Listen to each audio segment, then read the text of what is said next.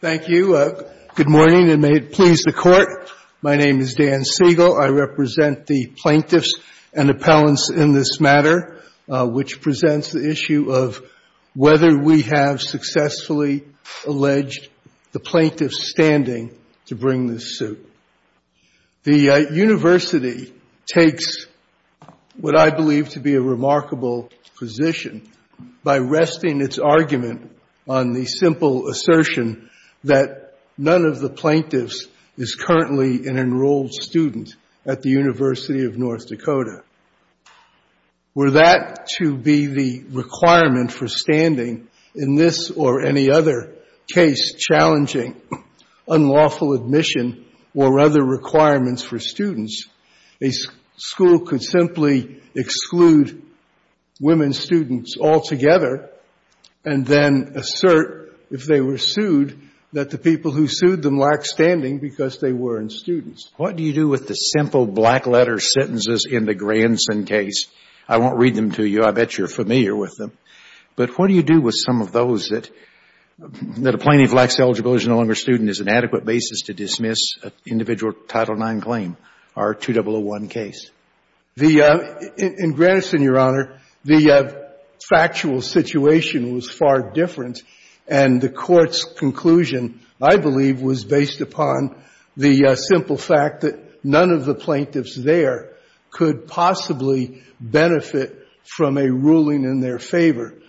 Three had no further NCAA eligibility to play college sports, and the fourth, who had uh, withdrawn from school, um, would not have a claim because the university had reinstated the program whose uh, loss was being challenged. So it wasn't simply the lack of student status, but standing was viewed in the context of whether the students could meet the standing requirements, and none of them could show that there was an injury in fact. And I believe that's a sufficient basis for distinguishing the decision in that case. Counsel, I get it when there's no eligibility left. That is a problem. But what about the argument, which I think Grandson might have been getting at, which is that if, you know, North Dakota doesn't have a 100 percent admission rate, and without having been admitted before, um, you don't have any idea whether a non-student, even if they have the intent to go there, will actually benefit from this decision. So what do you make of the fact that at least some of these folks have never been admitted, the plaintiffs? Your Honor, I think that that is an important issue, and I would answer the question in two ways. First of all, the issue of standing is a recurring one in litigation of this type. Um, we're dealing with standing as of the date the complaint was filed. Um, and for purposes of the matter before you, I submit that it must be evaluated in this context. Later on, motion for summary judgment, motion for class certification, motion for injunctive relief, uh, the practical impact of standing will be posed sharply as the trial court determines whether any of the plaintiffs are eligible and can indeed um, obtain relief. Counsel, has the Eighth Circuit ever held that a non-student has standing in a case like this? Your Honor, I don't believe that um, that issue has come to the court, to this court, uh, framed uh, in the manner in which it's framed here. And I would submit that there are many factors that need to be considered, factual allegations in the complaint with respect to the standing of the plaintiffs. And I would quickly list them. All four are women. All four are residents of North Dakota. All four are dedicated and accomplished ice hockey players. Three of the four students, and I think perhaps this is most uh, pertinent to your question, Your Honor, um, were accepted by the University of North Dakota. Um, one was recruited to play hockey. The other two applied and were accepted. So unlike members of the general public, three of the four established their eligibility to to attend this What about the one that wasn't? That gets back to my earlier question. If if if they the person was never, you know, I'd love to go to Harvard and play hockey, but, you know, Harvard's got admission standards, and they may not let everybody in. They have a very low uh a low admission rate. So what do you do in a situation where the person's never been admitted? Well, the question is, will they be able to show, right? I mean, and, you know, candidly, um, we don't have a problem if three of the four meet the court's test. But Ms. Becker, like the others, um, indicated that she wanted to play hockey at North Dakota and is a high school graduate. Now, it might be an issue. Counselor, doesn't it have to get above that level of wanting to do something, that it has to more concrete or likely to probable those those concepts in order for standing to be present? Again, Judge Smith, I'm not sure I want to uh, hang my hat here on Ms. Becker's qualifications when I have three other uh, plaintiffs who have satisfied the university's admission criteria, and one was actually recruited there to play ice hockey. Um, and really, as the decisions of this Court and others have pointed out, um, at the end of the day, you really just need one individual with standing um, who has been uh, injured by the denial of uh, a right protected by law. All of that is true, but if we were to send this case back, we would also probably need to dismiss the plaintiffs who do not have standing, right? We couldn't allow the entire case to go back. We'd have to say this goes back as to, say, Ms. Forsberg, but not as to the others, wouldn't we? Well, if um if the Court's decision was based upon the conclusion and requirement that in order to establish standing, the plaintiffs would have to show themselves eligible for admission to the University of North Dakota, um, I would submit that the pleading indicates the three of them have already done that. And uh, Ms. Becker did not apply. Um, she cannot allege that she applied, and she could not admit allege that she was admitted. Although, um, if it came down to it, she could allege that she meets the requirements for admission to the university, or did when she graduated from high school. Could you talk to us? So, I, you know, I inserted that name in for a reason. I actually think that's your strongest plaintiff, is Ms. Forsberg. And so I'd like to hear from you as to your best argument as to why your strongest plaintiff has standing. Okay. Um, well, I'm happy to do that, but what I want to emphasize is that the jurisprudence under Title IX establishes that the wrong that is being challenged here is the barrier, right? University of North Dakota had to set up a barrier to women who want to attend that school and play ice hockey. And it's an absolute barrier. And that's the barrier that we're challenging. And I think that that barrier um, prevents all of the plaintiffs, all four of the named plaintiffs, from being able to uh, exercise their rights to attend a university and to play athletics without a discriminatory barrier placed before them.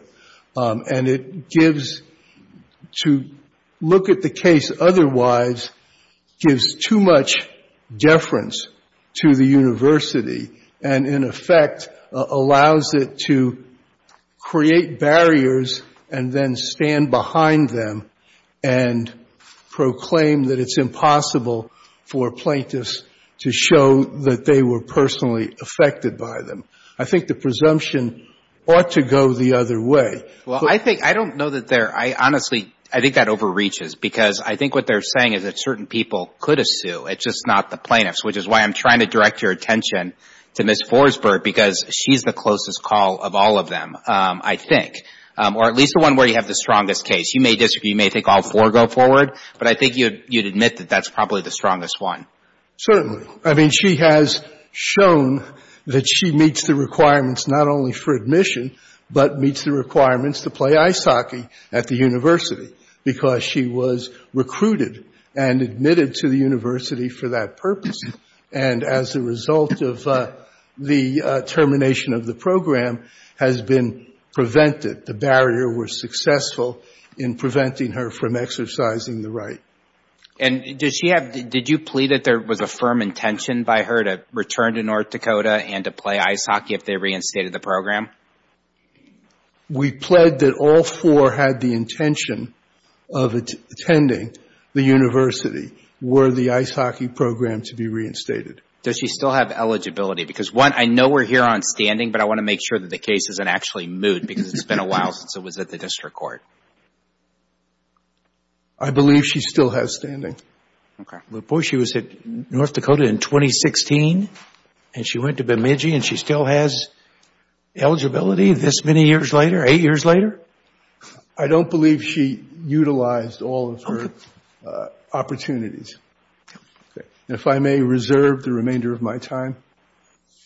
Thank you. You may, Mr. Siegel. Mr. Hudson.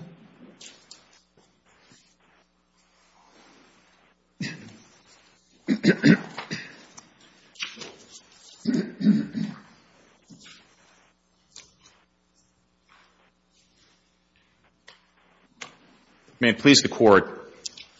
The Supreme Court has long held that Article III requires plaintiffs seeking injunctive relief to show injuries that existed or were certainly impending when they filed suit. This rule helps keep federal courts to their proper role of deciding concrete cases. And in the Title IX athletics context, it means that a student injured by their school's lack of a team does have standing to seek injunctive relief against the school they attend. Such Title IX cases are quite common.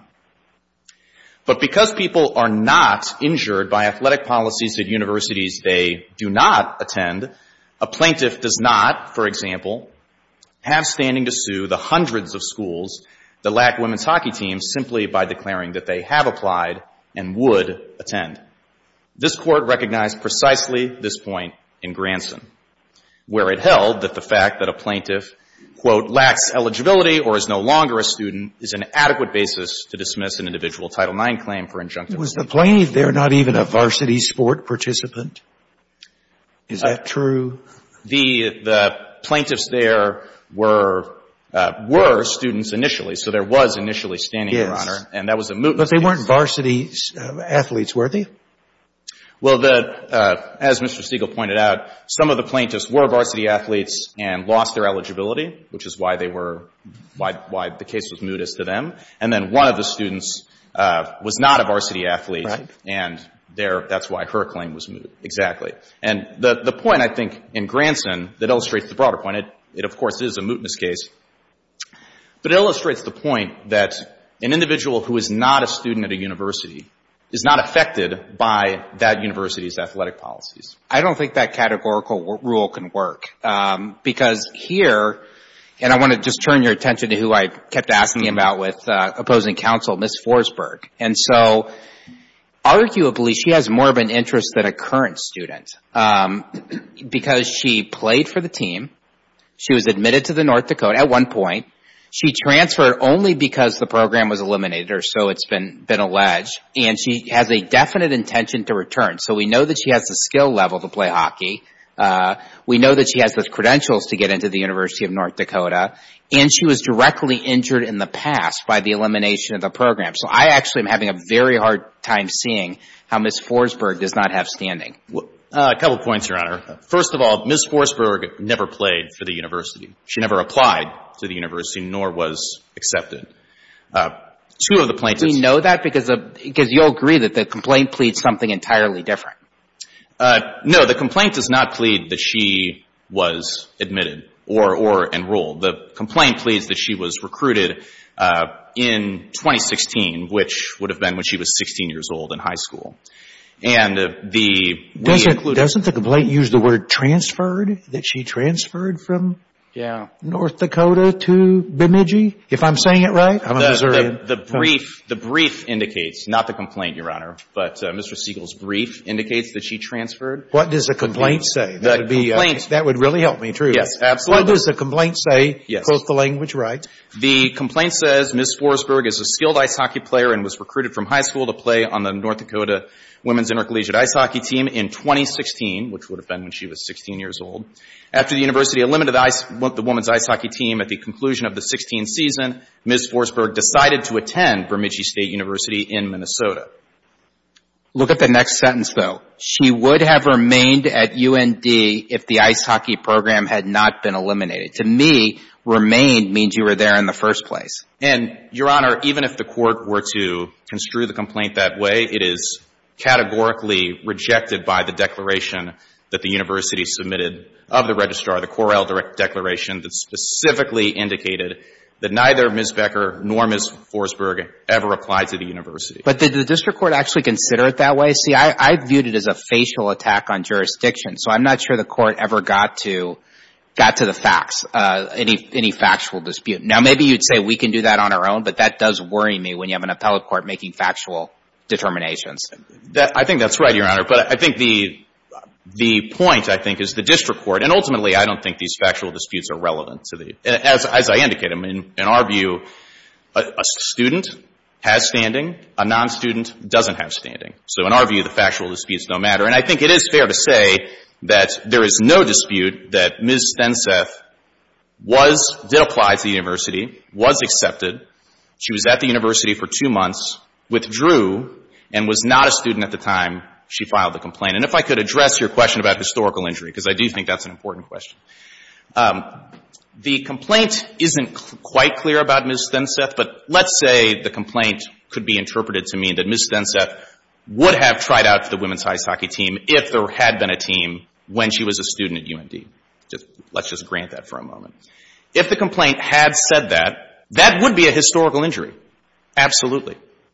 But the Supreme Court and this Court have been crystal clear that a plaintiff seeking injunctive relief can't merely rely on a historical injury, but needs to show either an existing injury or a certainly impending injury.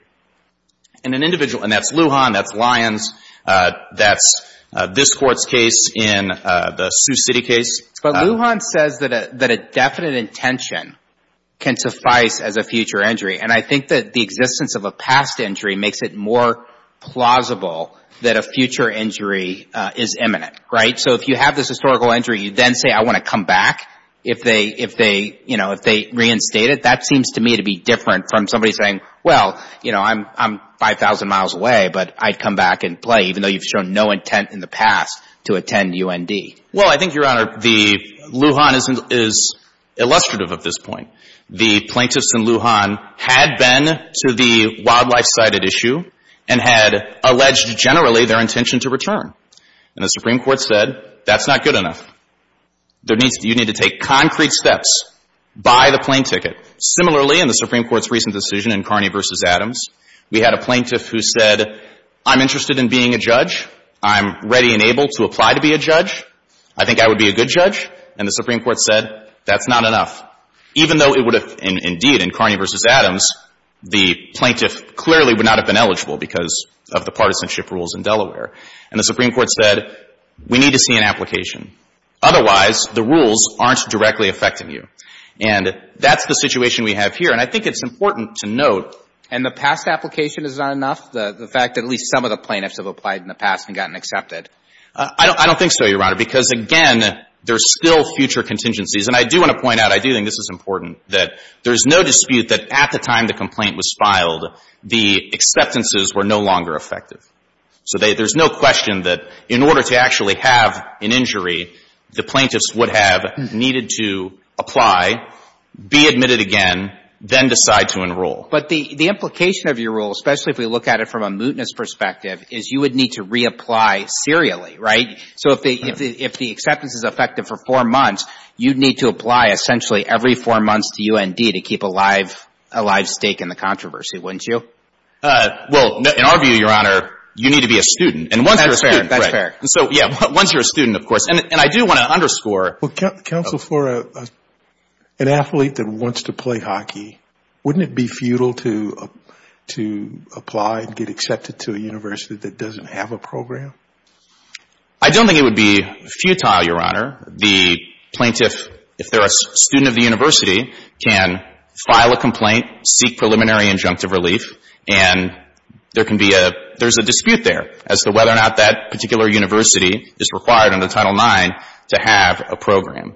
And indeed, it's worth noting that this is not a problem.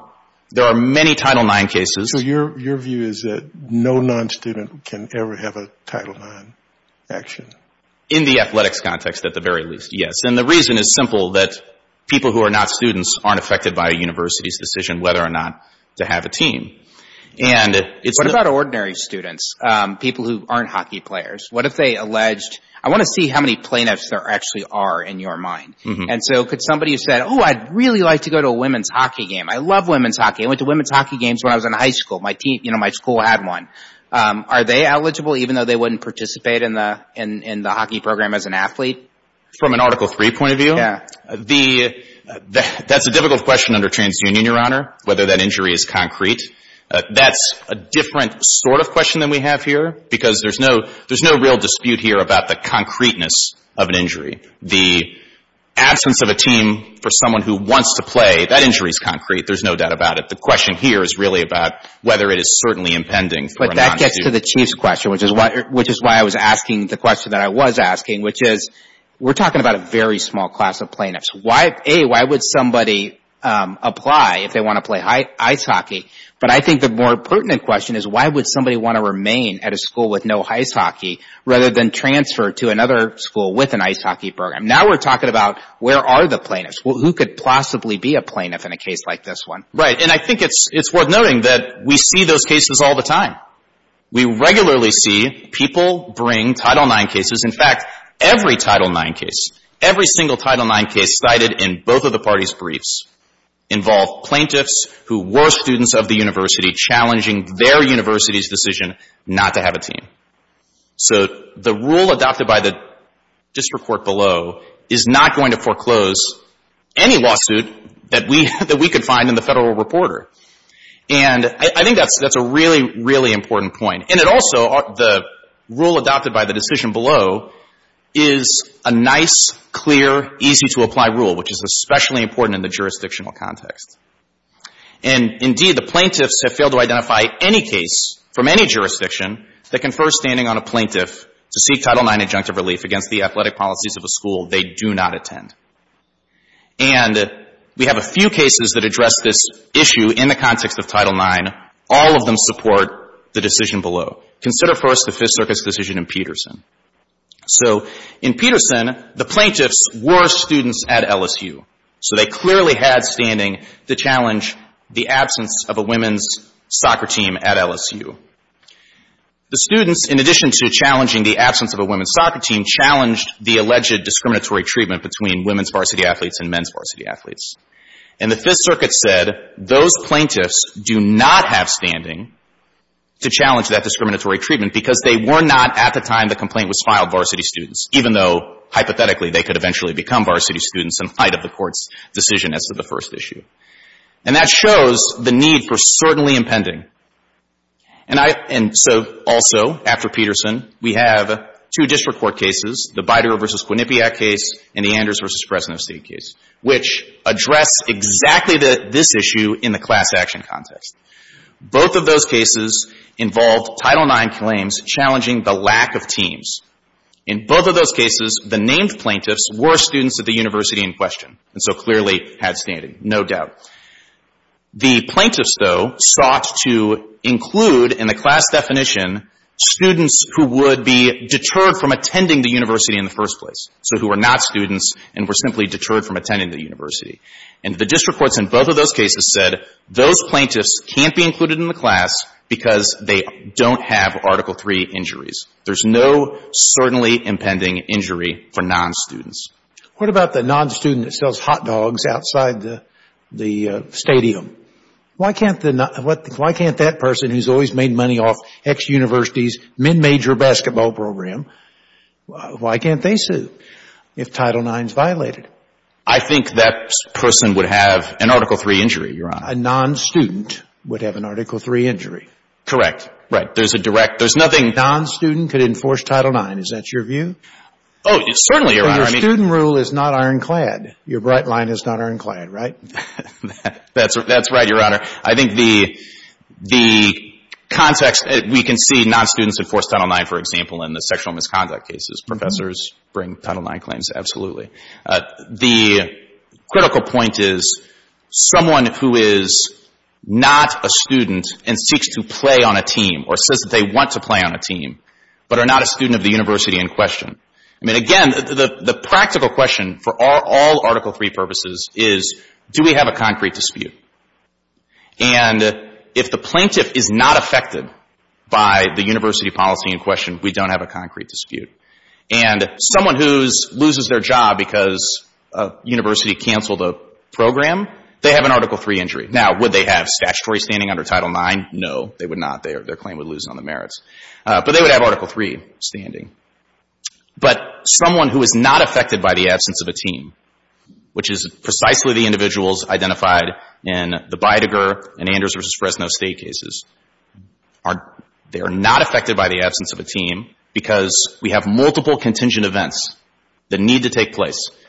The individual needs to apply to the university in question. They need to be admitted. Then they need to enroll. At that point only would they be affected by the absence of a team. So those individuals don't. Would even that be enough when they need to also demonstrate the capacity to compete at the varsity level in the sport? Or is that would that be required as well? Uh, the Fifth Circuit's case in Pederson, I think, indicates the appropriate approach to that issue, Your Honor. The in our view, a plaintiff doesn't need to show, for injunctive purposes at least, that they would absolutely be allowed to participate on the team, that they would make the team. I didn't say that. But that they are able and ready to try out. Able and ready. Exactly. Able and ready to try out. Precisely. That's right. So a plaintiff needs to show each of those events would need to occur in order to have the injury. And so when someone is not a member of the university community, they're not injured by the lack of a team. The Supreme Court has been clear again and again that when the injury depends on multiple contingent events, as it does here, the injury is not certainly impending and the plaintiff lacks standing to pursue injunctive relief. Thank you, Mr. Hudson. Thank you. Mr. Siegel, your rebuttal. Counsel, before you start, I want to get back to Ms. Forsberg. Um, So you do plead she would have remained at UND if the ice hockey program had not been eliminated and would return to UND if the program is reinstated, which basically pleads that she, I think, was a student. At least that's the reasonable inference you could draw from that. But opposing counsel says no, you know, the registrar says she's never been enrolled. So what do we do with that? Because my understanding was it was a facial test. This is really important. So if you can enlighten me at all, I'd appreciate it. The uh, declaration of the registrar um, was filed in this court. Um, wasn't something that we were aware of when we pled our case. Um, I can say she was recruited. UND said to her, we want you to come and be a student and play hockey. And then they eliminated the program and she went elsewhere. Whether she actually ever registered as a student, I honestly can't tell you. Um, she was deterred. And in that regard, I want to emphasize that Title IX is a prophylactic statute, as the Supreme Court said in Cannon, just like Title VI. And it is designed to ensure the rights of people going forward. It is not especially designed as an avenue for recovering damages for people whose rights have been violated. It's to knock down the barriers. And that's why I emphasized earlier that the injury in this case is established by the barrier. And the barrier applies not only to current ice hockey players, but those who want to be ice hockey players. Um, And as I said earlier, I won't repeat, yes, standing to be the recipient of injunctive relief will have to be established later. But I want to emphasize that counsel is simply correct, and although not binding on this Court, this Court made the Portz decision, and the district court in Portz certified a class of potential and future students, not only present students. That issue was not part of the appeal to this Court. And Biediger is likewise completely on point, where Biediger is cited often by the university here, and Biediger certified a class of future and prospective students. But you still have to have a named plaintiff. I think in those cases there was a name — I think I was on Portz. There was a named plaintiff that actually had standing, and I think that's the question here. Correct. And we think that at least three of our plaintiffs did. And the last thing I want to say is that, you know, the Title IX jurisdiction is, to some large extent, as Pederson points out, based on the Supreme Court's decision in Gratz. And Gratz, the plaintiff, was not a student who was deterred by the university's admissions policies from becoming a student, and who alleged successfully, all the way up to the Supreme Court, that he was, quote, ready and willing to become a student at that university. And the Supreme Court said that the ready and willing standard satisfied the requirement for Article III standing. Thank you. Thank you, Mr. Siegel. The Court appreciates both counsel's participation and argument before the Court this morning. Uh, it's been helpful.